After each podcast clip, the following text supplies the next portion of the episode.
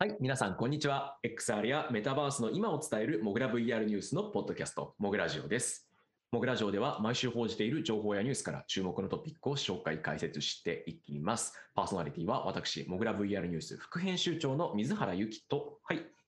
編集長の寸久保でお送りします。はい、というわけで、えー今週もよろしくお願いいたします。はい、よろしくお願いします。今週もと言いつつね、あの、うん XR 会議2021のオンラインの方ですね、とうとう、まあ、我々の、あの、モグラの主催しているカンファレンスがあるんですけども、とうとうだったり、はい。まあ、いろいろバタバタしていたりということでですね、2週間ほどおそらく空いていると思うんですけども、まずあの楽しみにしてくださっていた、えー皆さんすいませんというのと、えー帰ってまいりましたということでね、はい。ちょっとブランクが空いております。その間の内容を全部こう出していくと、ものすごい量になってしまって、モグラジオ超特別編3時間4時間スペシャルみたいな感じになっちゃうので、そのあたりはね、こうサクサク選定していって、短めにこういうのがありましたよねぐらいの感じで話していきたいと思います。はい、そうですね。とはいえ、なんかこう、取りこぼすのもなんか悔しいので、ちょっとそこは、あの、駆け足気味ですけれど、行きたいと思います。まずはね、あの、なんか雑談じみてじみてきたんですけど、まあ、急に、あの、なんでしょうね、寒くなってきたのもあるんですけど、まあ、まだ、これ今収録しているのが日曜日なんですね、21日の。で、えっ、と、この後、XR 祭りがあるんですよね。あの、すでにチケットの販売終了しちゃってると思うんですけど、はい、そうですね。展示会がありますね。はい、あの、XR 会議のね、オフラインの方の、まあ、完全予約制になっている、えー展示会の方がございまして、まあ、そちらの方でいろいろデバイスとかね、あるいは企業さんのソリューションの展示とかだったり、まあ、ソフトウェアの展示だったり、体験等々があったりしますと。まあ、多分このラジオ聞いてる中の方でもね、結構買ってくれた、チケット買ってくださった方々いると思うので、まあ、当日ぜひお楽しみにということで。はい。本さん的にはこの目玉みたいなのあります？祭り。XR 祭り、そうですね。まあ、あの、今年はちょっと先に言い訳だけしちゃうと、はい。あの、まあ、どうしてもちょっとこうね、コロナがどうなるのかわからない中の企画を立ててというね、ことでして、まあ、あの、出展企業の皆さんも、まあ、ジャッジはやっぱりこう、8月とかにしなきゃいけなかったと。皆さん8月といえばね、なかなかコロナ、今考えてみるとすごい大変なことになってたタイミングだったかと思いますので、ははい、あのそういう意味ではちょっとこじんまりしてます。あの僕らもあの思い切るってことはできなかったんで、じこじんまりなんですが、ただ、えーと、スポンサーの企業さんとか出店者さんが結構面白いものをいろいろ持ってきてくれてますんで、そうで僕が紹介するとしたら2つですかね。ってなってなると結構重くなるんですけど、どうしましょう？話しちゃっていいですか？はい。まあ、一つは、あのシンクアルセンスさんっていう、えークリエイティブスタジオと、あと、集英社さんが一緒に出している、集英社 XR のブースがありますと。あーはいはい。まあ、あの勘のいい人は気づくと思うんですけれども、集英社 XR といえば、まあ、先日発表されまして、あのナイアンティックのえーライトシップ ARDK っていうね、あの新しいえースマホ、まあ、主に今、スマホ向けの AR の、えー開発キットを、えー使ったデモというのが、これ多分日本で初めて体験できますね。ああ、そうですね。もともと確か AWE かなんかので公開されてたかなんかデモ動画が出たかなんだったかって感じだったと思うんですけど、日本で遊べるというか体験できるのは多分初めてですね、これは。そうですね。はい。まあ、これは、あの、すごく、えーうん貴重なというか、えー一番最初のタイミングになるんで、えーまあ、すでにね、ライトシップの LDK 自体は、あの、公開されているものではありますけれども、まあ、気になる方はぜひ、あの、先に体験してみると。しかも、まあ、集英社さんのコンテンツということなんでね、ちょっとお面白いものなんじゃないかなというふうに個人的には期待をしています。はい。あとは、えっと、もう一個はですね、まあ、いろんなブースあるんですけれども、今回ですね、ちょっとこう、コラボレーションというのをやっていて、はい。あの、 Beyond the Frame Festival っていう、えーと映画祭に、えーと映画祭ですよね一コマ、えーブースを出してもらっています。あの、これはあの、今年の頭から、えーまあ、年1回ということで開催されている国内の中でえー VR の映画祭をやろうという、そういう取り組みになってまして、まあ、映画祭自体は国際的なものなんですけれども、え今回は、えその映画祭の関係で、えいくつか、え日本の、え日本じゃないか、海外も含んでですね、非常に、え良い高品質な、VR の、映画作品、インタラクティブな、作品というのを持ってきてますので、これあのゲームとまた違った世界が楽しめていいんじゃないかなと思います。ああ、の、モーブとかあるんですね。えっ、と、全編手書きで書かれた狂気の360度。そうですね、うん。20分ぐらいをね、手書きで書き上げたという恐ろしい作品とかもあれば、あと、ビートっていうね、あの、はい。ベネツィアの映画祭とかでも評価されている日本の伊藤圭介さんの作品で、あの、心臓の鼓動を使ったゲームという、ゲームじゃない、えっと作品ということなんで、はい、あの心臓の鼓動を取るデバイスっていうのが貴重でして、あの現地に来ないとあの本当の体験ができないので、もうこれもですね貴重な機会かなと思います。他のところでいくとね、あのエルザジャパンさんが、えー、とフィンランドの Varjo の、えー最近出た、うん。まあ、比較的あの、なんでしょうね、エントリー的な、企業向けのエントリーになりそうなタイプの、まあ、 Varjo Aero っていう、まあかなり解像度高めのそうですね、新しいデバイスとか、あと HTC がね、 VIVE Flow を出したりとか、まあ、新しいデバイスも、えー、ゾロッと揃ってるって感じで、あとあれですね、 Nreal Air ですね。 Nreal Air もありますよね。あの、エクソリアリティ的なカメラはないんですけど、本当にあのディスプレイ表示するための、こう、スマートグラスというか、位置づけですね。現実があのその壁に貼り付いたりとか、手に認識したりみたいな機能はないんですけど、拡張ディスプレイとしての,、あのスマートグラスっていうところでエンディアルエアっていうのをタッチトライ、今年の冬発売となんですけど、先に触れるんですね、これ。そうですね。なるほどね。結構いろいろありますね。そうなんです。はい。ちょっと僕も見に行きたい、これは。という感じでね、まあ、これからも、まだ今週まさにあるという感じで、まだまだ我々の気が抜けないんですけれども。はい。はい。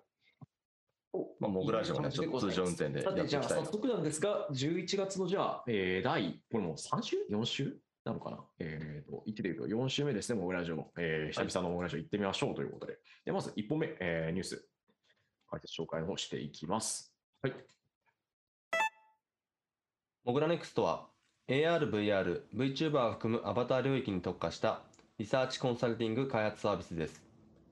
業界随一のコンサルティング力を武器に、開発、調査、アドバイザリーなど、幅広く企業行政機関の XR の取り組みをご支援しています。モグラネクスト公式サイトより、ぜひ気軽にご相談ください。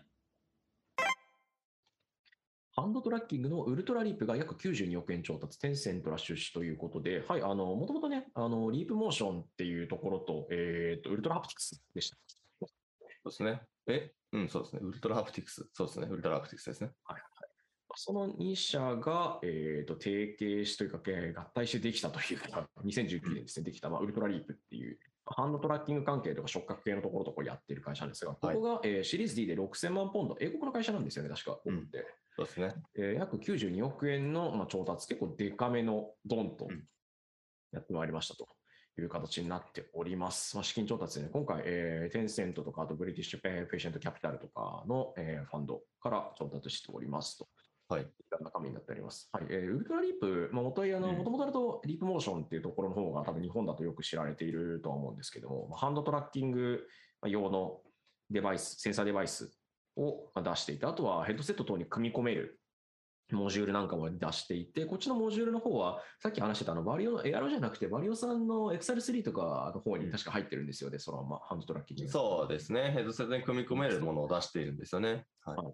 トが載ってて、まあ、直近だと10月にあの第5世代の、えー、ハンドトラッキング用のソフトウェア、ジェミニっていうのが双子座でございますね、をリリースして、まあ、片手だけじゃなくて、こう両手を重ねた状態での、まあ、その把握というか、ちゃんとなんていうんですかね、画像とおそらく画像認識とかから取ってきて、で、それで予測でデータセット、データセットを作って予測していると思うんですけど、まあ、そういうところができるようになりましたと。うん、精度の向上とか、あとイニシャライズの高速化とかで、アップデートがかかっておりますといった形になります。まあ、今回の調達でいろんな OS に対応させるのをまあやっていきますっていう話と、他のツール関係の投資を拡大していきますという話をしております。はい。もともとこれ、ジェミニって今 Windows、あ、そしてジェミニは今 Windows 向けだけで Linux と Mac は今後対応予定ということで10月の、えー、末の段階で言われてますね。そうですね。まあ、ディープモーションとして有名だったというね、そういうあの、ところですけれども。まあ、なんというか、この調達自体が大きく何かをどうこうっていうよりは、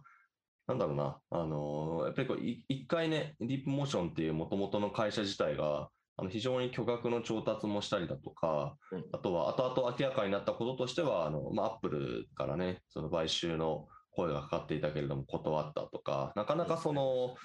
技術力はすごく高いですし、評価もされてましたし、愛されているものではあったんですけれども、まあ、いわゆるその会社の方向性としてはかなりあの紆余曲折をあったで、結局あのこのウルトラリープっていう形で、えー、ウルトラハプティクスとまあ一緒になるという道を選んだわけですけど、まあ、それがある意味こう、新しくこのウルトラリープとして、えー、再出発をして、で、資金調達もできてるっていう、なんか、あの、なんだ僕僕ら元気でやってますよっていう、なんかそういうこうシグナルにも取れるかなというふうには思いました。うん、そうです。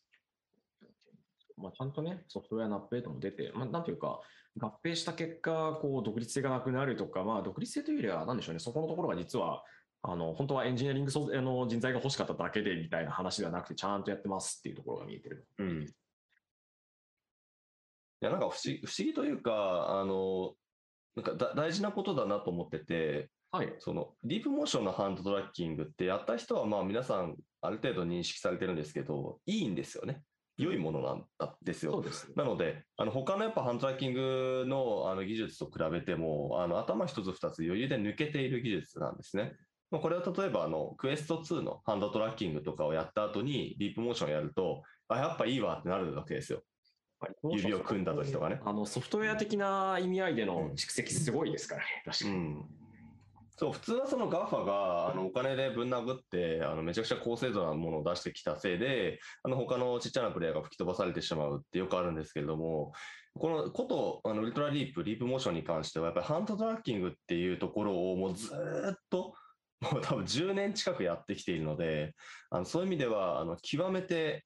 精度の高い、しかも初期から使っているアルゴリズムっていうものが生きているという、まあ、そういうあの状況にありますので、そこの優位性っていうのはすごく高いんですよね。で、あのなんかよくある話としては、やっぱいいものだったんだけれども、やっぱ立ち振る舞いがうまくいかなくて、会社としてうまくいかなくて消えちゃったよねとかあると思うんですよね。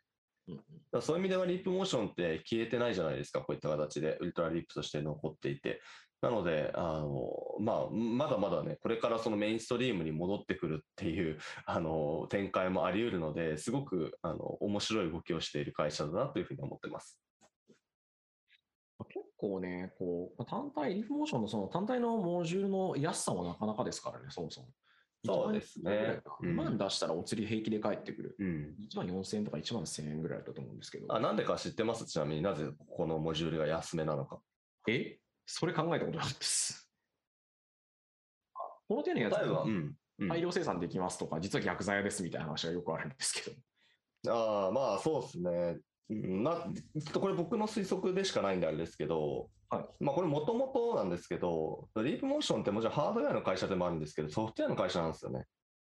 はい。なので、あの基本的にはソフトウェア側にものすごく技術が集約されていて、あのもちろんハードウェア側もそれを補強するハードウェアを作っているわけなんですけど、はい。あのソフトウェア側の蓄積がめちゃくちゃでかいので、多分ハード自体は値段をそんなに上げなくてもいいっていう原価の材料構成になってるんだと思うんです。うんもちろんあの開発費とかあるので、乗っけていかなきゃいけないっていうのはもちろんあるんですけれども、まあ、ただ、えーソフトウェア側のアルゴリズムが極めて優れているっていうのが、あのもう元々のあのリリブモーションの評価なので、まあ、そういう意味では、あのハードウェア単体のね、そのコストとかっていうのは、多分そんなに高いパーツを組み合わせて、すごいものを作っているとかっていうよりは、あの彼らのソフトウェアのアルゴリズムがこううまくフィットするあのパーツを選んできて、あの組み合組み上げているんだろうなっていう気がしますね。こっち側でなんとか、あの、ものの精度の高さをなんとかしているって感じなんですね。だからまあ、もし広く薄くね、売っていくことができるんであれば、あのかなり良いというね、あのソフトウェアの開発費とかもまあ回収できるっていうようなあのモデルなんじゃないかなと。あと、まあ、彼らのこだわりもあると思いますね。その民主化したいっていうのがすごくあるはずなんで、なんでその辺の価格のところには出てる感じはしますよね。はい。いや、ハンドトラッキング系のデバイスの難しいところって、そのシステムの性質上だったりとか、トラッキングの仕組み上だったりするんですけど、あの場所によって全然機能しないケースがあったりするんですよね。部屋の環境そうしちゃいますよね。難しいなとか、あと、つなぎ込んでるソフトウェアとの相性とかってあったりするんで、うん。他の何で使うかみたいなところがあるんで、そこむずいなとはちょっと思うですね。そうですね。まあ、あとは、あの、これはもう非常によく言われていることですし、あの、まあ、Facebook とか去年ね、去年、今年か、今年それの代替みたいなの出しましたけど、やっぱどうしてもその、手を上上に上げてないといけないっていう、ああ、まあそうですね。ね、腕を上げてることが疲れる問題っていうのもありますね。まあ結局、そのトラッキングのでモジュールとしてのサイズがそんなでもないって話になっちゃうので、うん。そのエリア自体がそんなに広いわけじゃないって話になってくるっていう。そうですね。クエスト自体の方のね、あのハンドトラッキングの方も結構手上げてなきゃいけないのはめんどくさいですよね。すぐかかっちゃいますからね。なかなか、まあ、カメラの範囲的にそこそこいけるっていうのはあったりはするんですけど、その辺は難しいですね。なかなか、でもこのあたりの、そうだ、さっきの環境の際の話をすると、本当に人によっては全然使えねえっていう人と、いや、こんなに便利なのになんでそんなこと言ってんだっていう人に割れるのが結構面白かったですよ。後々話聞くと、なんか、あれなんですよね。あの、昔のまあデバイスのトラッキングの時に、あの、部屋が白いと飛ぶとか鏡は相性良くないみたいな話が多分あったと思うんですけど、ああ、そうですね。その辺と同じような衝突の仕方をしている部分があると思いますね。現実側の環境を整えないといけないっていう問題があって、うん。認識のデバイスだから。あるんやろうなという感じはします。ウルトラリープかと調達しましたけど、まあ、今後も多分またね、あのハードウェアの方もソフトウェアの方も両方ともガンガン投資続けていくとは思う、主にソフトだと思うんですけど、この後の精度向上だったりとか、あるいはモジュールの改善みたいなのも楽しみでございますね。そうですね。さらに進化させるって書いてあるんで、より、より精度が上がっていくってね、ことで、そこはもう、あの、なんだろう、こう、常におごることなく技術革新を続けていくという意識も見受けられますね。リープモーションのこれもな、なかなかその部屋をどこで使う上部屋どんな環境で使うかっていうところのベストプラクティスみたいなのをセットで出してくれると嬉しいな。うんいや、あるんだろうけど。そういう感じで、えーハンドトラッキングウルトラリープ約92億円調達という格好になっております。はい。では、えー次行きましょう。こちらまた出資関係の話ですね。えーバーチャルマーケットの株式会社ヒッキーが NTT から約65億円を調達、えー開発体制強化とオープンメタバース構築へということで、なかなかあの日本の法人なんですけど、法人というか企業なんですけれども、この金額の調達って XR 系とかだとなかなかないですよね。いやー、これはね、ざわついてましたね、業界が。えー10月20日に、えー株式会社ヒッキーさん、えーバーチャルマーケット等の、ね、イベントだったり作ったりとか、あとそう企業向けのソリューションだったりの提供を開発としてるんですけども、こちらが、えー約65億円の資金調達を発表いたしました。えー NTT ドコモを引き受け先とした第三者割安増資という形になっております。はい。まあ、今回のこの資金が、かえッキーさんのですね、VR コンテンツの開発エンジンを作るための必要の方ですね、VCAT クラウド等々のサービスの開発体制強化とか、あとこれを使ったオープンメタバースの開発運営もやるっていう話をしてるんですよね。うん。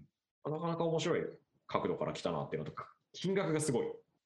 そうですね。まあちょっとこれは、ヒッキーの話って多分そんなになんだかんだ取り上げてきてなかったと思うんで、まあちょっとて丁寧に解説をしていきましょうかね。はい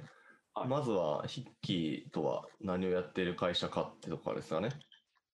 ところからですかね。そこでいくと、一番あの多分、エクセル関係とかで広く知られてるところっていうと、多分バーチャルマーケットになるのかなっていう。そうですね。バーチャルマーケットをまあ主催している、もともとはだから、言ってしまえばバーチャルイベンターですよね。他にもね、そのワールド自体もちゃんとあの自分たちで受注して作りますっていうところもやってらっしゃると。まあ、ビームスとかね、うんあと、ネットフリックスのバーチャルシアターのやつとかの、えー施工をやったりしてるんで、まあ、なんていうか、なんだろうな、イベントと、あと、そのイベント会場の施工をセットでやって施工もやってるそうですね。施工もやってますね。そうですね。言い換えるとね、あのワールドを作るってある種のそのまあ建築するとかと同じなんで、施工しするっていうところになるかなと思います。他のところでいくと、うん企業向けのそのワールドの作る、えー、と体験も作りますっていうところとか、まあ、イベントやりますっていう、まあ、でもそのあたりになるのか、メインは、やっぱり。そうですね。まあ基本的に筆記っていうのはやっぱあの、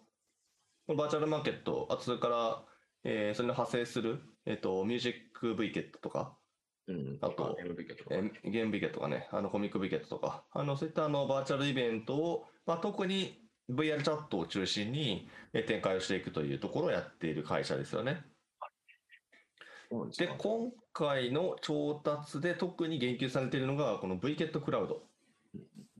ということで、この VR コンテンツ開発エンジン VKET クラウド。これは何でしたっけね？えー、とこちら、ヒッキーさんがやってるあの自社の VR エンジンということで、よいしょまあ、いろんなシステム自体がもう組み込まれてる形になってますと。で、ブラウザ上で動かせるやつになってるはず、この辺は。あのゲームビケットゼロとか、あと Beams のバーチャルショップとかの、えー部分で使われているという形になってますね。うんうん。VR 空間作れますあという。なるほど。だから、いわゆるあの、そういう VR チャットとかで、まあ、できるようなこと。まあ、今最近の流行り言葉で言うと、そのメタバースっていうものを、まあ、ブラウザ上で展開できるようにするためのツール、プラットフォームであると。エンジンいうことですかねエンジンというふうには言ってますね。スマホとか PC でアクセス可能で。マルチプレイも可能。マルチでボイスチャット、テキストチャット。で、ウェブリンクから起動できますよと、音声コミュニケーション機能も搭載してますっていう形になっているので、うんそのあたりのサーバー側とかのところは彼らが持ってるのかなという感じですね。ブラウザから直でいけますっていう。そうですよね。まあ確かにこれ僕もあの、以前、最初のこのお披露目の時かな、今年の夏に体験しましたけれども、まあ確かにそのブラウザベースであの見れる、あのこういうバーチャル空間としてはすごいクオリティ高い感じの、あのグラフィックでもちゃんと動いていて、確かにあの、よくできているなというふうに思った記憶はあります。これをベースにしたオープンメタバースっていうね、ことで、果たしてどうなっていくのか。この開発エンジンを使ったオープンメタバースの開発運営ってことになるんで、基本的に UGC 向けの路線とかになっていくのかなっていう、この、まあ、レベルエディターみたいなものを提供しますっていうのと、サーバーを提供しますっていう多分言い方になるのかなと思います、うん。ここら辺になるのかなと思うんですけど、はい、メタバースとかみたいな感じで来てますけど。そうですね。まあ、タイミング的にもすごく。うん、ジャストですね。ジャストということでね。いや、非常に金額的には大きいですよね。国内の XR 系の会社でこの金額調達した例っていうのはまだなかったと思いますけれども、まあ、しかも交換ってなかなかないですね、うん、海外だと意外とあるんですよね。結構ありますね、海外は。あの、この金額感をしかも結構早い時期にっていうと、あの、VR ゲームやってるサビオスとかはいはいはい。は、ものすごく早い段階から、確か70億ぐらい調達してましたね。構、この点は日本国内のところってやっぱり一桁ぐらい下がるところで数億円みたいなケースが多いんですよね。うん、海外のところだと本当に数十億、数百億みたいなのがとあるんですけど、調達としては。でもこの国内で65億、なかなかないですね、これは。ないですね。いや、これ、まあ、基本的にやっぱり XR の会社のあの投資って、まあ、ほぼほぼ人にやってられることが多いと思うんですけど、うん、開発人材ですよね。いや、この金額感で、ヒッキーさんがどれぐらいここからその人材を 一気に取りにかかるのかっていうのも、ちょっとこれもなかなか注目したいところですね。直近だと2桁億円ってあのサードバースが20億とかでしたっけ？そうですね、サードバース20億が一番大きかったですかね。えー、その前のところでマイディアリストさん、うん、あの VR ゲーム作ってるところは9億とか、ジョリー・グッドも9億ぐらいでしたね。はい、あと、クラスターも確か5から10億の間でしたね。VR チャット確かシリーズ D で8000万ドルだから大体88億とか、今だと。うん。みたいな感じなので、まあでもそれぐらいなのかな。パークサも6億とかですからね。 Decentraland とかに。結構ね、まああの、この調達の話がガーンと出てきた後、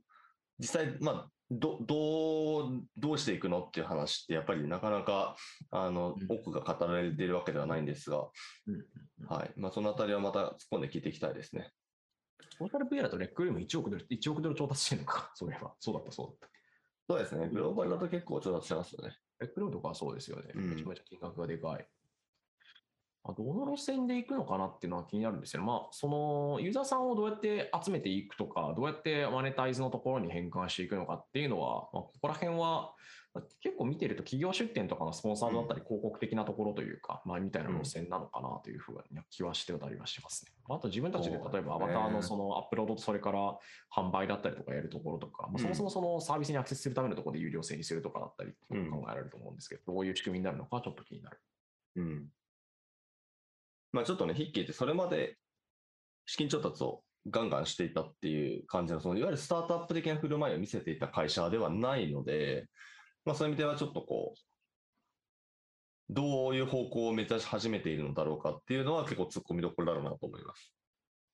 今回の到達以前のやつってありましたいや、多分あるんだろうけど。はありますけどね。提携はありますけど、あの、資金調達っていう話自体は、まあ、表には出ていないと思いますよ。これだってシリーズ A ですからね。本当はシードがあるかどうかだと思うんですけど、もともとね、あの、バーチャルマーケットっていうそのイベントをやって、そこにスポンサードでっていう形でやっていたので、あのそういう意味では、あの別に調達をしなくても回っていたっていうことだとは思うんですけど。うん、はい、でも、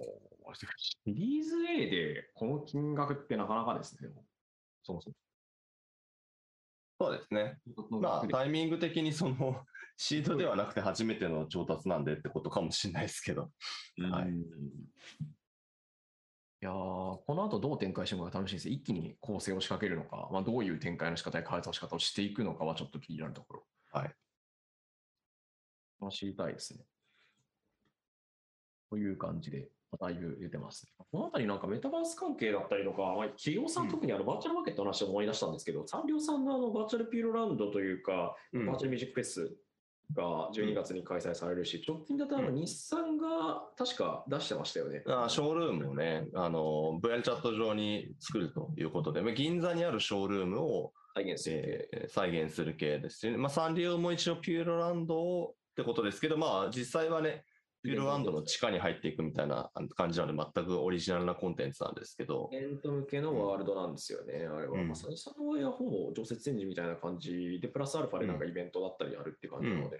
確か BMW もしばらく前にジョイトピアっていう名前で別のあの、完全にブラウザから入るので、出してましたね。VR チャットとか、あのネオスとかだったり、既存のプラットフォームじゃないやつやってましたけ。ど、確か。あれとかもあるし、あとは、あの、Vans のゲームが遊べるワールドも Roblox にあったし、ナイキのやつが確かワールドで。ナイ NIKELAND が始まりましたね。 NIKELAND、僕さっき行きましたけど、なかなか、なんだろうな。いやまあ別に Roblox 自体、あの、ちょっとやってない人には申し訳ないんであれなんですけど、な Roblox 自体がまあ非常にカオスなゲーム というかですね、あの、まあユーザー層がね、分かったりすることもあったりして、あの、いろんな意味で、あの、権利関係も含めて怪しいのが多かったりもするんですけどはい。まあ、そこにナイキがまあ公式でワールド立てますということで、まあ、ちょっと入ってきます。ただちょっとし人と入ったわけじゃないんで、なんか遊ぶっていうところまで行かずにちょっと眺めて終わっちゃったんですけど、なんか広大でしたね。すごいエリアが何個にも分かれていて広大だったのと、あと今回こうナイキランドの、えっと、大きなテーマというのは、ナイキがワールドのパーツを売ってるんですよ。ああ、なのでそう 3D モデルを売ってる的な。あ、そうそう。だから、ただ、その、ナイキランドで遊んでねじゃなくて、ナイキが売ってるものを使ったゲームがさらに作れるようになってるんですあの、スニーカーとかそういうのはある？よ。あ、それはありますね。あと、まあ、ロゴとかは普通にあるんですけど、あの、普通にその、ワールドを作るパーツを売っているっていうこともあって、あの、それを組み合わせて作ることもできるっていうね。NIKELAND に入ると、その作成するっていうメニューが堂々と出てて、どんどんみんなそのナイキのパーツ使って作ってくれよっていうね。ああ、なるほどはいね。、アプローチです。これは多分、あの、いわゆる UGC 的な要素が入っている、えープラットフォームじゃないとできないですし、まあ、そこまで、まあ、ある意味その、まあ、一番先を走っている Roblox だからこそできた事例かもしれないと思ってます。そこら辺ね、ちゃんと正式にコラボレーションしていくとね、あのユーザーの人たちがそれで認知度を上げられるってこともあるし、うん。結構、ロブロックスにその展示するのって若者向けだったり、あるいはまあ彼らがその10代の人たちがそのまま直接買うなり、親に欲しいというなり、あるいは将来的に年取った時というか、だったり、その選択肢の中に刷り込まれているみたいなのを選ぶための初期投資としてのなんかワールド作成とか広告宣伝みたいなのは結構ニュアンスとして強いと思うんですよね。うん。ユーザーさんの認知度を高めるためでの。みたいなところがあるので、そのあたりとかで、まあ、今は価値を見出しているのかなという、文化的なそのところだというか、広告宣平たく言うともう本当に広告宣伝のところうん。で価値見出しているのかなって感じがします。そうですね。もう完全に広告宣伝には割り切ってますね。ただまあなんかこう、新しいタイプの広告宣伝だなっていう感じはすごくあるので、うんまあ、とても面白い、えー事例じゃないかなと思います。あまあ、ロブロックス無料ですしね、当然このナイキランドも無料なんで、いや、ぜひこれは入ってみたらいいと思います。スマートフォン向けのゲームとかでね、ほ他社 IP とかいろんなものとコラボしたりとか、あと、任天堂のあうんのスプラトゥーンとかでもフェスっていうイベントの時に、じゃああの、うん。えー赤いキツネと緑のたぬきどっちが好きみたいなので投票を立てるのがあったりするんで、うんうんまあそういう流れの一つというか、それの今の、えーメタバースというか 3D 空間上でやるときのエッジなものの一つとかっていうことになるのかな。あそうですねありましたね。MGS、メタルギアソリッドとかであのカロリーメイト出てくるとか、ああ、まあそうですね。そういうのに近い感じですけど、まあ、それ使って作れるっていうのがやっぱでかいなと思いますね。単なるあの消費アイテムとかで、その PUBG でレッドブル出てくるみたいな話じゃなくて、自分たちがそれを素材として使えるっていう、そうですね公式か。ら二次創作ガイドラインが出るみたいなイメージに近いのかなって、素材と一緒に。あとはなんか、もうこれ単純にそのロブロックスがなんか面白いよっていう、ちょっとそれにしかならないんですけど、はいロブロックスって、なんかワールドのその、に関する数字が、なんか生々しく表示されるんですよね。あユーザー数とか過去の、え今のユーザー数とかはさておくとして、その全総訪問者数とかですか？と一応3つの数字が常に明らかになってて、アクティブ、はいつまり今中にいる人数と、あと訪問者数、これはもう総訪問者数ですね。はいはいはい。そして、レーティング。で、レーティングなんな何人がその、いいやめいいいいねなんですよ。いいねか、あの悪いねあのディスライクしかできないんですけど、それのパーセンテージと何票入ったかっていうのが全部生々しく出ててですね。レビューレビュー機能みたいな、まあ、レテキストまではいかないですけど、プラスマイナスの価値評価ができるんですね。そうなんです。ちなみに今、ナイキランドですね。僕さっき見たとき、まあ、日曜日の昼、日本時間の日曜日の昼に見たんですけど、2万3000人遊んでましたね。同時に？同時に。はい。まあ、もちろんインスタンス別々インスタンスは分かれてたんですね2000人いるわけじゃないんですけど。そうですね。で、公開されて多分3日間ぐらいで、今、総訪問者数は280万ぐらいということでね、まあこれ、どれぐらいまでいくのかっていうのも、言ってたらこれも広告効果みたいなのがもう 丸見えっていう、すごい面白い状況になってますね。ユーザー側から広告効果丸見えならなかなか怖いところもあり、面白い。うんそうですね。すごいねこういう形で見せるように今後はなっていくんだろうなって感じはしますね。そうですね。ここからガンガン増えていくでしょうね。やっぱそのメタバースっていう言葉が、あの、うんまあ、非常に、えーまあ、もともとね、エピックゲームズとかロブロックスとかが言い出してて、ハイプになりかけてたところを、まあ、メタがとどめを刺したっていう、あの感じだとは思うんですけど、まあ、それに影響を受けての取り組みっていうのは、ここからまだまだ出てきますね。どちらかというと今や出てきてるものって、多分メタがどうこう言い出す前のものですよね。そうですね、プロジェクトで、1年とか2年とかかけて仕込んできたものが今出てきてるって考えると、これから仕込んだやつっていうのは、おそらく数ヶ月、1年後とかに出てくるので、はい。まあ、それでね、どんだけの数、どういうのが出てくるのかっていうのがね、なかなか楽しみなところです。2022年の多分夏までに死ぬほど出ると思うんですよね、第一弾が。でその後、秋冬にかけてめっちゃ手の込んだプロジェクトとかが出てくるんだろうなって感じがします、来年の今頃。そうですね。だから、なんかもう、もういいよ、どこどこのメタバースは、みたいな、多分ぐらい出てきて、メタバどこどこあの、そもそもメタバースプラ的なそのプラットフォームとしてもそうだし、そのある種 3D 化されたホームページみたいな意味合いでの、その、なんて言ったらいいんですかね、あの広報用のサイト的な意味合いでのワールドみたいなところも結構出てくるし、そうですね。それで考えると、ある種、その個人ホームページとか個人のサイトとか企業サイトの 3D 化みたいな路線で考えると、まあ、うんなかなか近いのかな。うん、まあよくね、インターネットと同じようなものだって言われると思います。まあそういうイメージなのかなっていう気はしてますけれども、ただ、まあそれが果たして、そのホームページができた時ぐらい、なんだろう、インパクトがあるのかどうかっていうのが、まあ別問題としてあるので、どこにね、そそのインパクトとか価値が生まれるかっていうところが、じゃああの、体験ができますっていうところというか、体験ってじゃあなんだよみたいな話もあるんですけど、まあ、3D になります、バーチャルリアリティで入れます、 Augmented Reality でとか、 Mixed Reality で入れますみたいなところに、どれくらいの価値が発生しうるかとか、ユーザーがどれくらい惹かれるかみたいなところが、果たしてインターネットでみんなと喋れるようになりますとか、即座に行けるようになりますみたいなところ以上のインパクトを生む可能性があるのかどうかっていう話はまだ別のところだよねっていう。そうですね。まあこれは多分来年いっぱいその、なんとかのメタバースですっていうのがいっぱい出てくることで、明らかになるのではないかなと思ってい同て、時にそこであの、作り込みまくったやつとかは多分刺さるんだけど、なんかざっくり出してみましたみたいなやつだと、うわ、なんかまたメタ、どこそこのメタバース出てきてる、かっこ笑いみたいな感じになっちゃうんだろうなっていう。そうですね。うん増えてほしいのは、まずその数がたくさん増えてこないと品質がいいものも当然出てこない傾向は強かったりはするので、っていうか、まあ、数が増えれば増えるほど品質がいいものと品質が悪いものはどんどんたくさん出てくるわけなんで、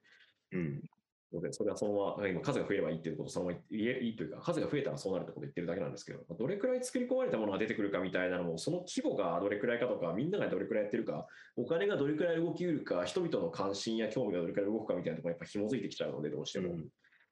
そういうワールドみたいなのが出てきて、どっか一箇所の会社とかだったりが、ある種派遣的な、ここにお,、願いすればすごいいいものができるみたいなところになっていくのか、まあ、作家が生まれるのかみたいなところでありますよ。なんかどっちかというと自分はゲーム業界の黎明期とかに近いノリだなってちょっと思います。ん、そうかもしれないですね。まあ、あとね、インターネットって話でいくとね、やっぱインターネット黎明期といえば、日本のインターネット黎明期といえば必ず出てくるジオシティーズみたいなね、感じで、その、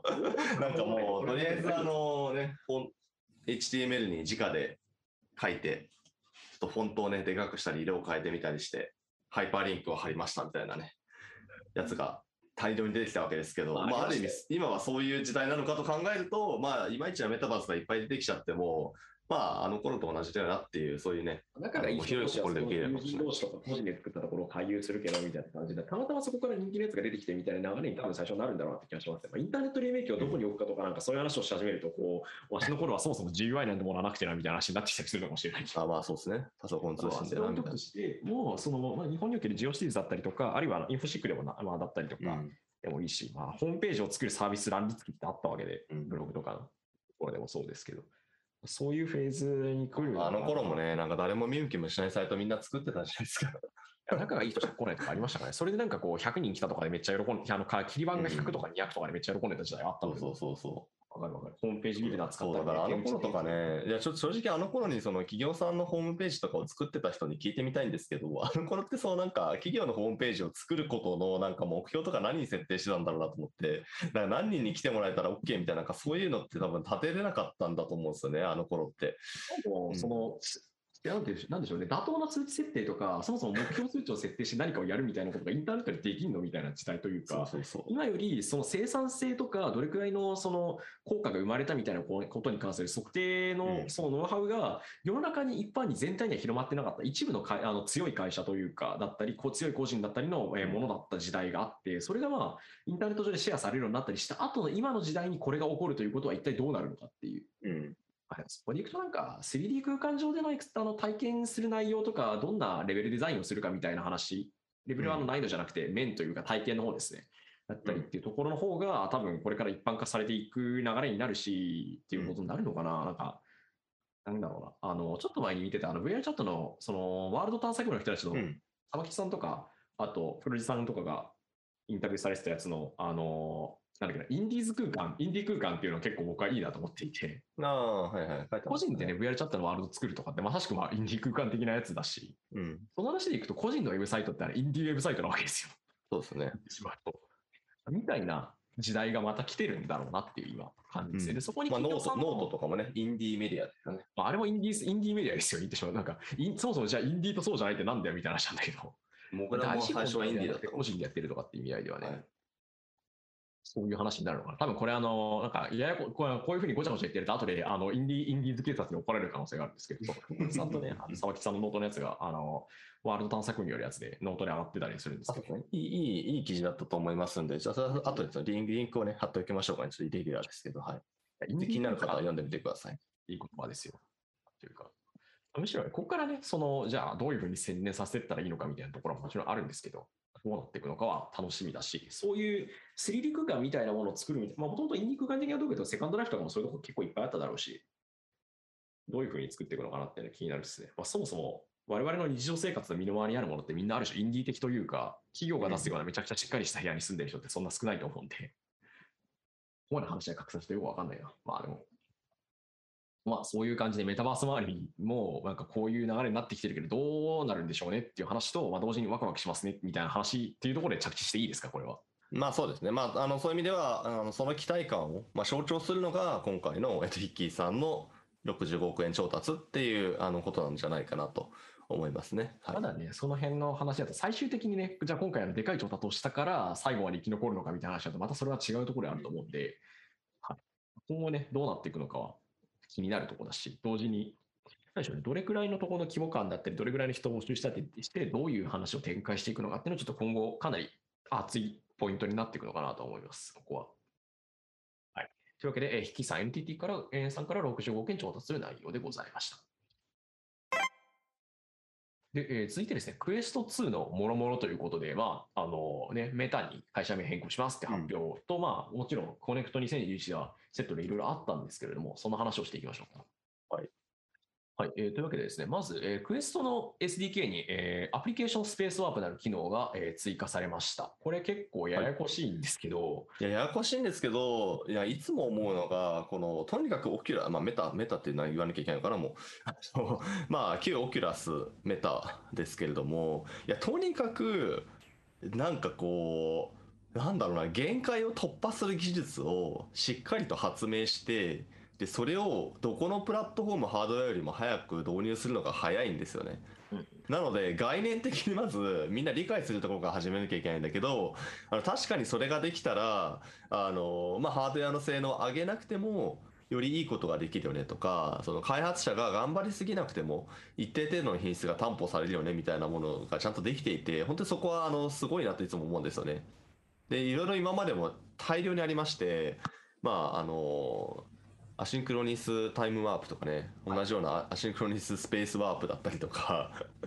あのあとはあれですねえっ、とやばい名前忘れてしまったえっ、とオキュラス GO とかに入っているあ、 Fixed Foveated Rendering とかね。なんか、あの、聞いただけではわけわかんないような、あの、本当に小発明みたいなのをめちゃくちゃ繰り返してるんですが、まあ今回その新しいものが1個出てきましたよということで、はい、すみません。ちょっと本題に入りますかね。というわけで、えー、と今回のこれですね、詳細な技術解説は Oculus for Developers ということでブログの方にあるんで、あの細かいところというか、きどういう原理なのか気になるみたいな方はそちらの方で、えーお願いいたしますと。もともとね、PC 向けのやつとかってあったりはしたんですけど、今回、えー、と平たく言うと 36fps でレンダリングさせて、その中間を、えー、と補間する格好になるのかな、そのモーションのうん動きとかから予想して、うんはい。という中身になっ。これあれですよね。えっ、と、オキュラスクエスト2のまず、えっ、と、フレームレートが、まあ、最低でも72なんですよね。だから、えっと、このまあフレームレートの説明あんま繰り返さなくてもいいとは思いますけれども、一応初めての方もいるかもしれないで言うと、いわゆる画面に、えー1秒間に何回絵を描画するかっていう、これフレ FPS というやつですね。これがで、まあ、今 V、うん。あすみません、えっと低ければ低いほど当然ガタガタしてるように見えますし、まあ、古い、うんあのプレイステーションとか、あと、任天堂64の時岡とか、あれは20とかだったかな、確かフレームレートとかですし、まあ、最近だとあのゲーム機とかは大体まあ60で動いていることが多いです。そうですよね。PC 向けのやつだったり、あるいはまあ一部のそのちゃんと高性能なものだったりしたら、もう秒間に144枚出すとか、いや、俺は250枚近く出るぞみたいなやつがあったりするわけですね。そうですね。まあもちろんパネルがね、えっ、と、ディスプレイ側が対応してないといけないっていうこともあったりして、ちょっと複雑な話ではあるんですが、まあ結論から言うと、その VR ってやっぱ目の前にパネルが、ディスプレイがあって、で、しかも頭をブンブン振っても、まあすぐにそのついてくるように、あの、ついてくることすら気づかせてはいけないということで、とにかく自然に思わせるためには、あの、極めて高いフレームレートを常時安定させなきゃいけないっていうのが、もう VR ヘッドセットのあの市場命題なんですよ。これこれができないデバイスっていうのは、もうスタートしてにも立てないレベルなんですけれども、まあ60その、うん、ね。ですね。はい。で、はいそれに関して、えっ、と、今えーませんねそれに関しては、えっ、と、うんクエストはもともと72で今動いていて、うん。で、あとは、えっ、と、アップデートで90とか120とかもまあ一応出せるようにはなっているという。そうですよね。はい。選べるようになってるんですよね。当然ね、これ、あの、同じ、同じその、同じグラフィック性能を使って、秒間72回なのか、90回なのか、120回なのかっていうところなんですよね。なので、あの、すごいいい感じのグラフィックをやろうと思えば、それだけ大変になっていくので、やっぱもうギリギリの72かなってやっぱなっちゃうわけですよね。はい。これ、アプリケーション、うん スペースアップ使うことによって、36、まあ、半分のフレームレートでアプリを動作させることで、うんえー処理能力、つまり 36回しかよ、72回書いているところを36回しか書かないっていううん。仕組みになるので、まあ、だいぶ省力できると。で、はいその36回にじゃあ残って、残ってるその36回分の描画に関してはどうするのっていうと、保管しますっていう格好になるのかな、これはうん。いや、えっ、と、次のフレームのところを予想して外装するって格好になってるので、まあ、低解像度版はい。になるよという感じなのかな。いや、低解像度版でね、これは、えっ、と、移動を示しますとかちょっと違うのかな、これは。フレームレート普通のやつの半分で動きますけど、わかるあこれあの、途中で保管するというか、描画してる途中のところを補う形になるんで、半透明の動作とか、あと、微妙にコントローラー振った時とかに、いあの、ピタッと止まるんじゃなくて、プルプルってなるケースがあったりはするんですけど、このによると。まあ、でも PC 版のやつだとだいぶ目立たないっていうふうに、まあうんあのニドルさん、イリスさん言ったりとか、あの元オケラスの方ですね、とか喋ったりとかはい、そうですね。はい。のと、あと、アプリケーションスペースアップのこれの違うところって、過去のあのアシンクロナスの方とかって、えっと、PC の処理の方が追いつかないときに緊急でとりあえず入れるものだったんですけど、これは、あのデフォルトでアプリでオンにできるんですよね。うんうんうんなんで、もともと PC 版とかだと、あのまずい時に作動して違和感を感できるだけ減らすっていう機能だったのが、うんもともともうこのアプリケーションスペースアップの方は、最初から36で動かす前提でアプリを作れるっていううんうんうん話になるんだろうなと、公式ウェブサイトのやつとか見てると。という中身になっております。はい。ただし、そこのあの部分ですかね、えーと、もちろん保管したりすると、いわゆるノイズが出たりとか、あの本来こういう描画にならないんだけど、なんか微妙に変なの挟まってるみたい見え物が見えるみたいなことになるんで、その辺の品質保証は開発者側でやってくださいという仕組みになりそうです。これはそうですね。まあ、多分メタが新しく発明したかというと、実はそうではないですね、これに関しては。さっきちょっと言っちゃったあれですけれども、あの、もともとあの、これ、プレイステーション VR で、えっとソニーが入れていたリプロレリプロジェクションっていう同じようなあの機能があってですね、まあ、それをクエスト2でも実現をしたっていうあことかなと思います。ソニーの場合は、えー、とあれは 60fps っていうのが、えー、とベースのフレームレートで、えー、リプロジェクションを使うことによって120で動かす、駆動させることができるよっていう、まあ、そういうあの機能だったんですね。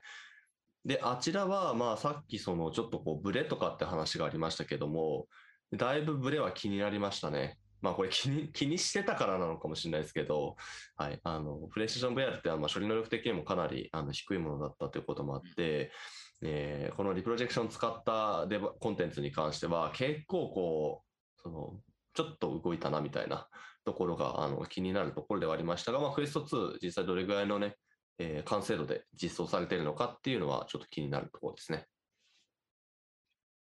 これどこなのかな？って、ちょっとまだ自分このね、技術的なところの詳細なところは読み込めてないんですけど、まだ。一応、えっ、と、デベロッパーの向けのフルパッケージで Unity 用、アンリアル用等々と、あとはネイティブアプリケーションとかでゴロゴロゴロゴロ出てて、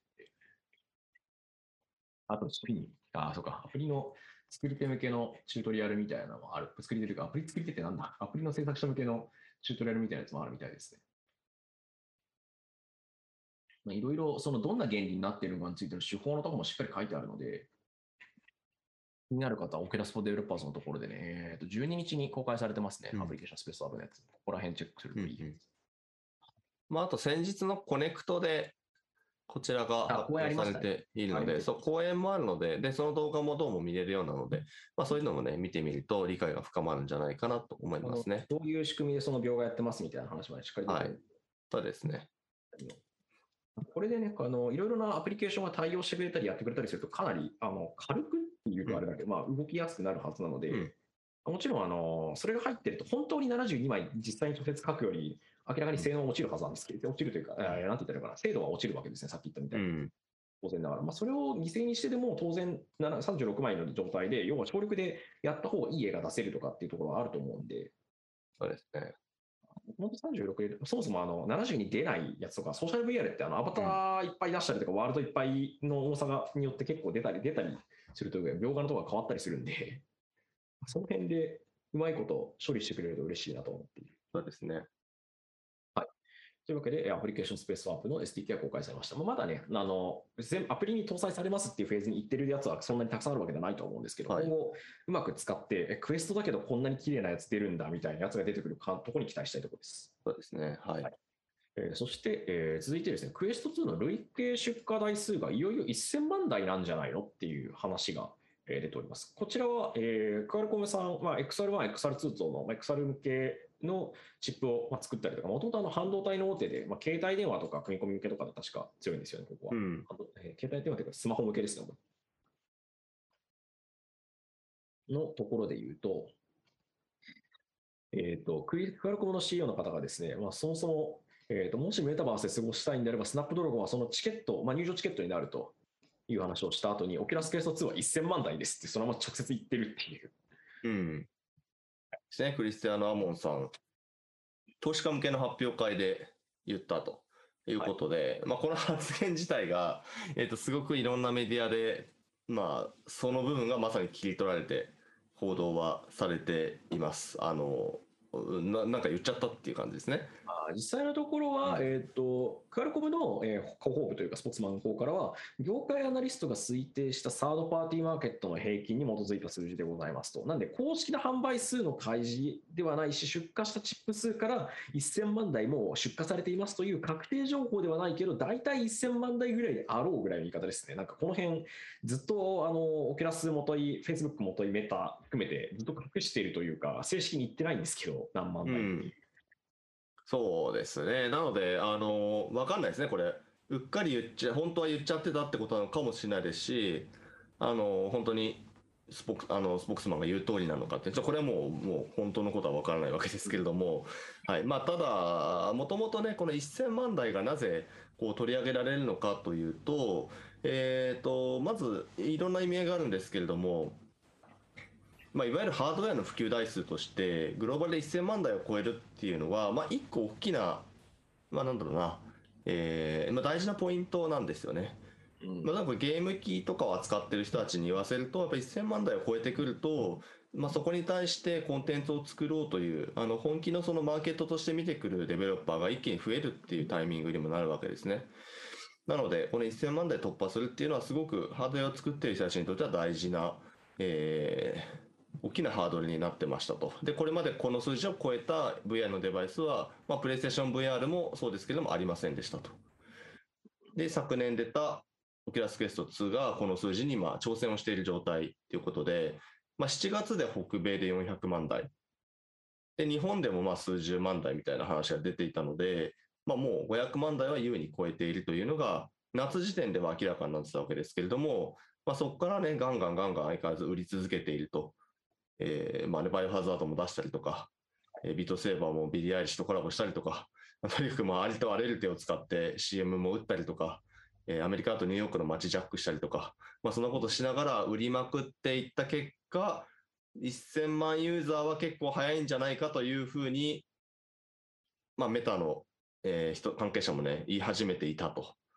なので、年内1000万台いくんじゃないのっていう、まあ、そういったあの予測がですね、業界の中には一定程度あった状態ですね。なので、ここでクアルコムの CEO がポロッと言ったことで、あやっぱ行ったんじゃないかっていうことで、あのまあ、取り上げられるわけですね。本当かどうかわかんないですけど、はい。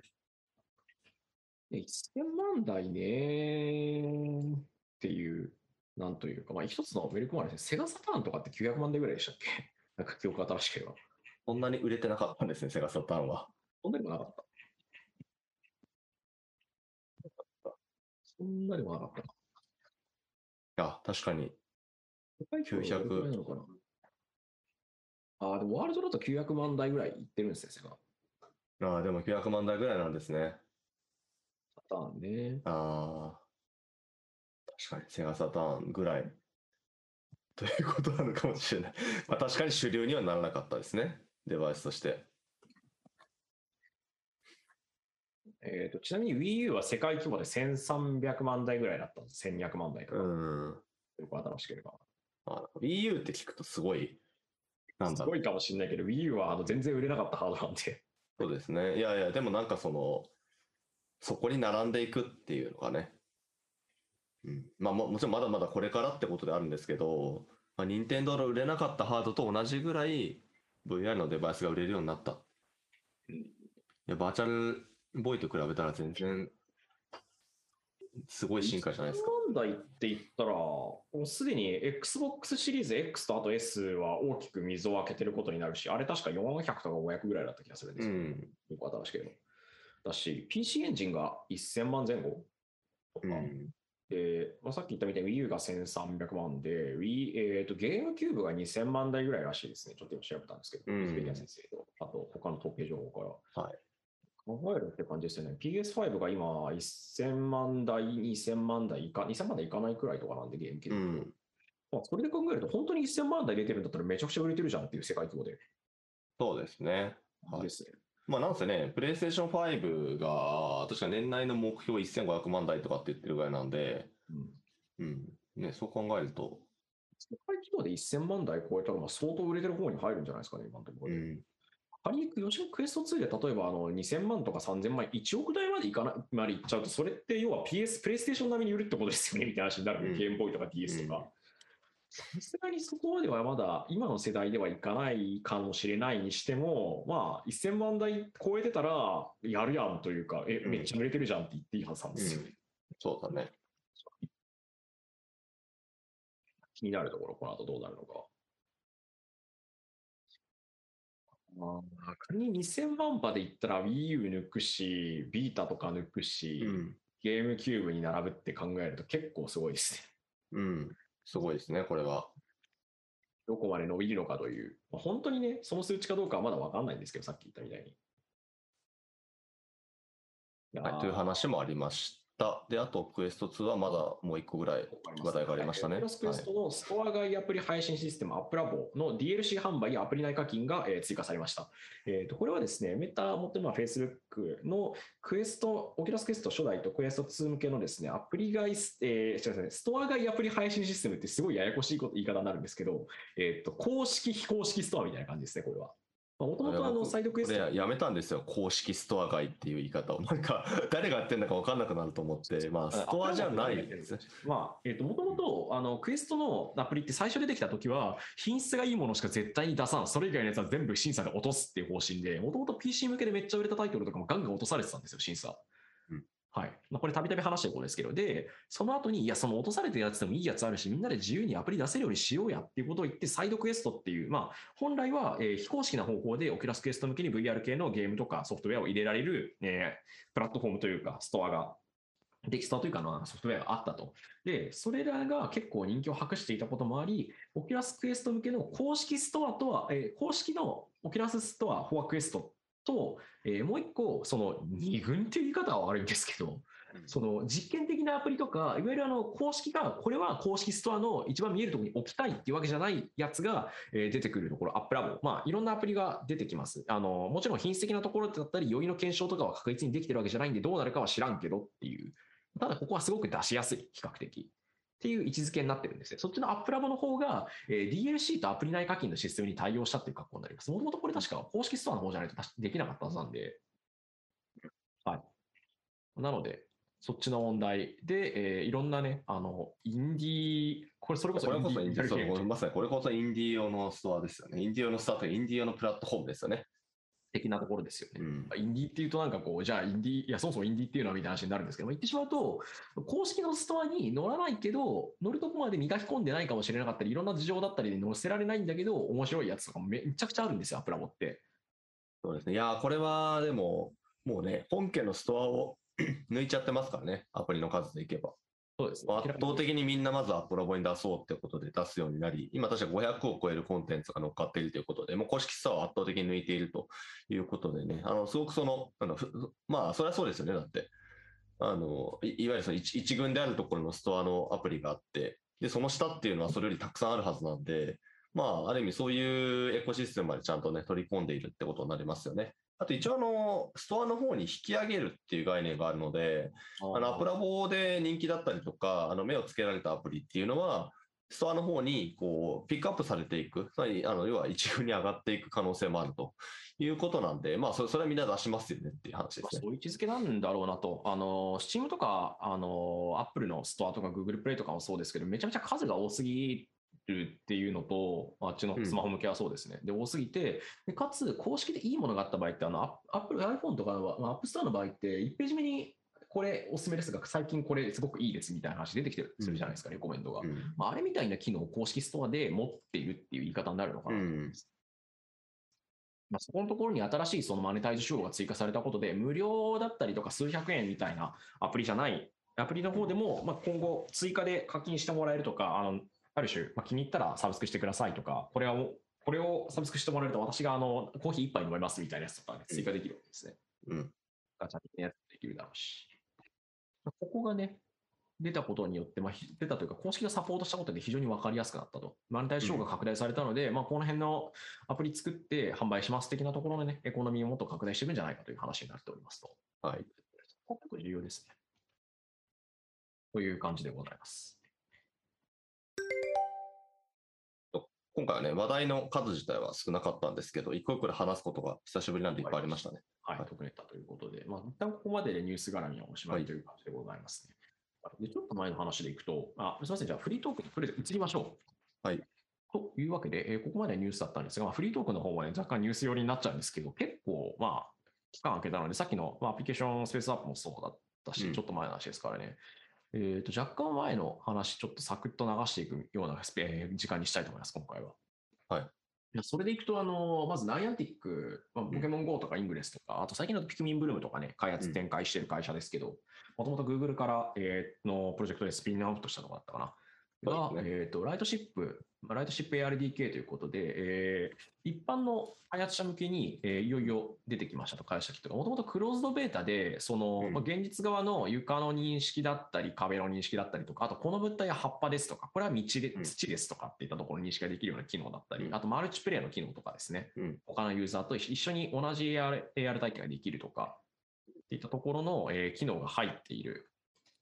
開発者キットですね、の、えー、公開、一般公開を行いましたと。格好になってます。こっちはあの公式で登録するとそのまま使えますっていう格好になってます。Unity 用のやつで、まだアンリアルとか対応してない。あとあの、Unity も確かバージョン2019で作ってて、2020の対応だと M1Mac の対応は今後最優先でやりますって話をしてましたね。うんうん。そっか。まあね今後あの VPS 入れてきますとかって話もしてたんで、まあ、結構いろんな機能が拡大されるなと。まあ、満を持してね出てきた感じですよね、こちらは結。構まあ、AR のそのデベロップメントキットで開発キットの中だと結構でかいところ、しっかり実績あるところがかなり開発力をつぎ込んで作ってるらしくて。まあ、いわゆるね、まあオクルージョンの表現とか、まあ、あと、あの、 semantic understanding とか、まあ、今日その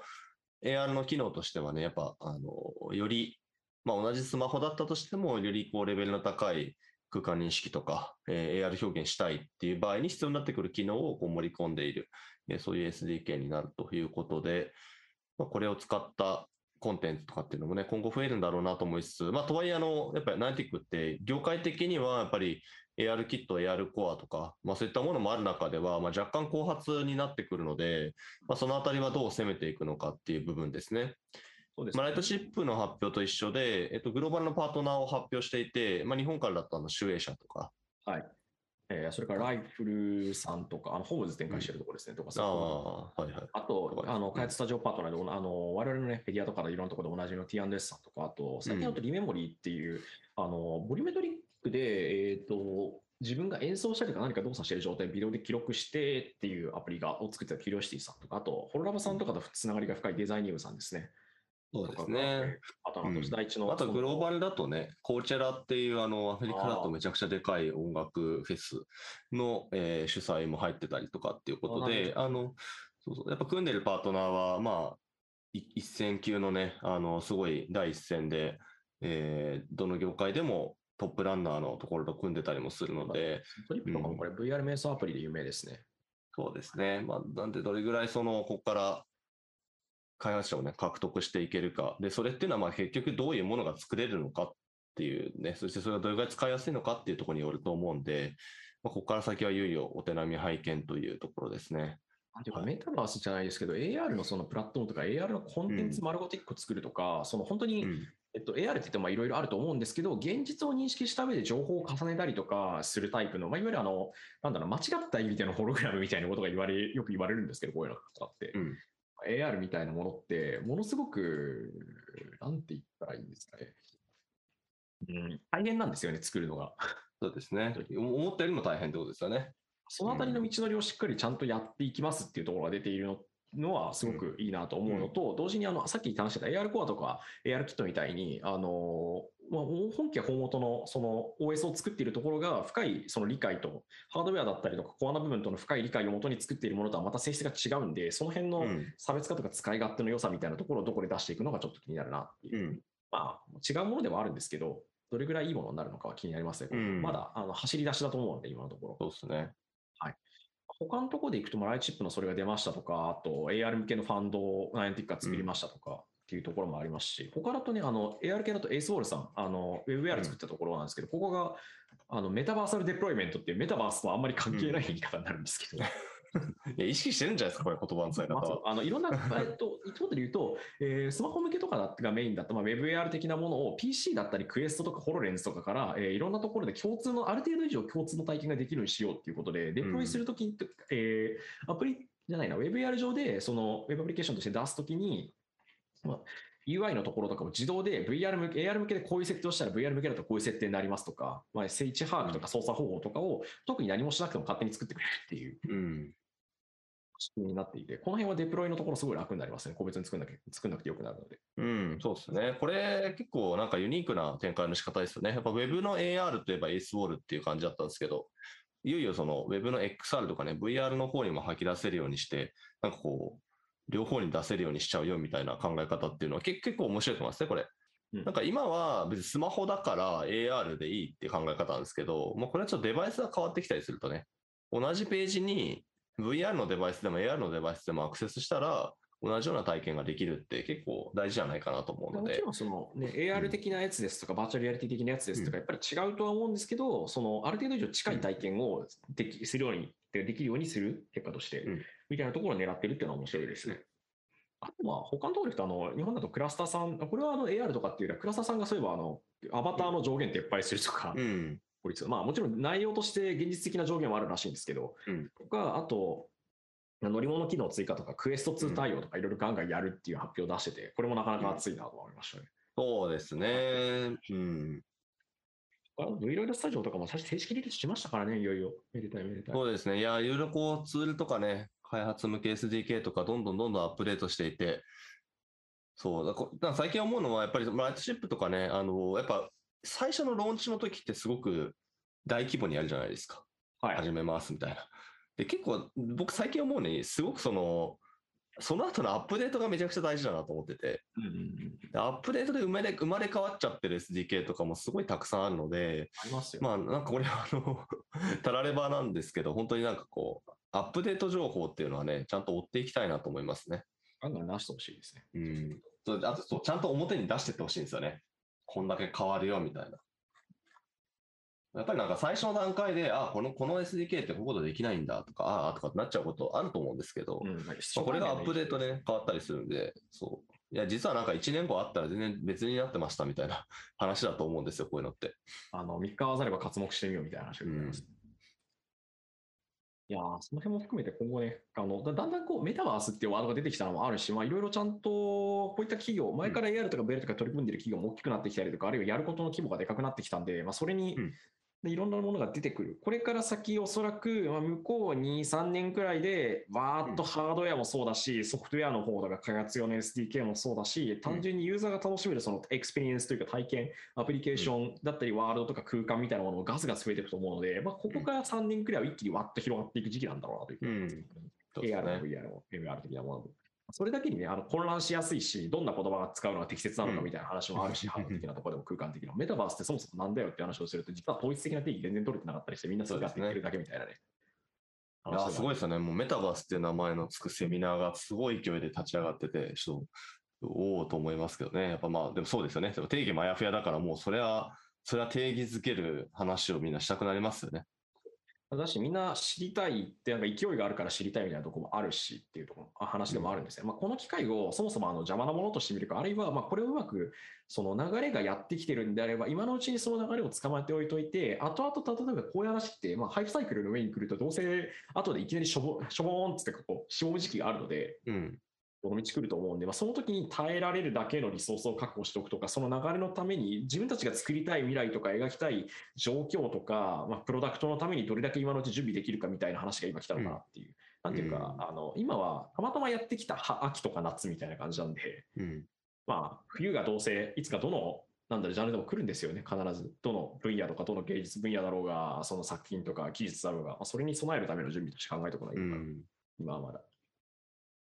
まあ、メタバースも10年ぐらい頑張ってかけて構築しますとか、10年利益出ないかもしれないけど、投資しますみたいな話ってザラなので、そうですね。AR 的なやつも多分5年ぐらいで利益そんなすぐ出ないかもしれないけど、そういう感じでやっていきますみたいな話になると思うんですよね。はいまあ、そのためにどれだけ今の状況をうまく使えるかとか、どれだけ今の状況をうまくその自分たちがやりたいもののために捕まえていけるかっていうのが大大事な時期だし、っていう話になるのかな。今は。とまあ、昨今の状況を見てるとそんな気配がしますね。そうですね。まあ、本当に、てかこう、ハイプの頂頂点に向かいつつあるみたいな。そうそうそういや、なんかあの VR とかはね、こうリフトとかあの PSVR とか Vive とかが一気に出たタイミングでもうまさしくハイプの想定のタイミングだったじゃないですか、あそこから。うん。で、なんか翌年ぐらいに大したことねえじゃんみたいな空気になったけど、うん。でも実際は結構ちゃんとしたものいっぱいあるし、それをきちんと育て続けてる人たちがたくさんいるんですよね、実際は。そうですね。今、あのいわゆる啓蒙の第一だったか、啓蒙の部屋部屋じゃないか、坂だったかみたいなフェーズに来てるので、VR は。まあ、メタバースとかも多分そうなるんでしょう。うん。あの、ローンは一日にしてはならずということで、メタバースも一日にしてはならずみたいな感じですね。VR もそそううでですね。うん。まあだからなんかこう、あんまりね、他の人がややかんやとか、まあ周りが、まあね、どうしてもお金が絡んでくるんで、すごく、なんか歪んでしまうっていうのはあるんですけれども、本当に自分がそこに価値があるとか、あの、それがまあ面白いと思ったんであれば、まあまあ続けるってことですね。周りがどうこう気にせずに。一回周りがみんないなくなるかもしれないですけど、気にせず続けるっていうのはめっちゃ大事かなと思っていて、はい。まあメタバースもきっとそういうタイミングがきっと来るんじゃないかなと思いますんでね。しかも何度も来てただろうし、今までも。この時にどれだけね、やっていけるかって話になるという。うん。はいというわけで、なんかちょっといい話になりましたけど、まあ、それはそうって感じがありますね。というわけで、モグラジオ第65回、ちょっと思ったより長くなっちゃいましたけど、ここまでとなります。はい。毎回なんかこう、最後にここまでとなりますって、これで終了ですみたいな感じだから、もっといい言い換え方ないのかなと思うんですけどね。英語、英語にでもすればいい。え、どうするんですか？え？次元で。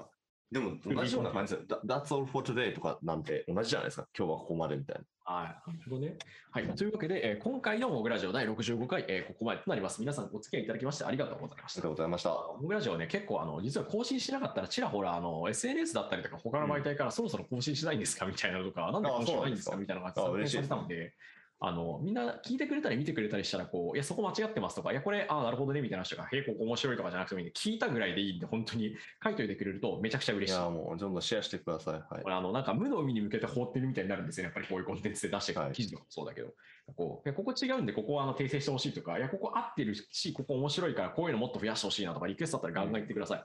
はい。はい皆さんと一緒にやっていきたいという気持ちがありますので。というわけで、えー第65回ですね、えーモグラ VR ニュースのポッドキャスト、モグラジオ、えーここに似てお開きとなります。パーソナリティは私、モグラ VR ニュース副編集長、水原由紀と、はい。編集長のすんこぼをお送りしました。はい、皆さんありがとうございました。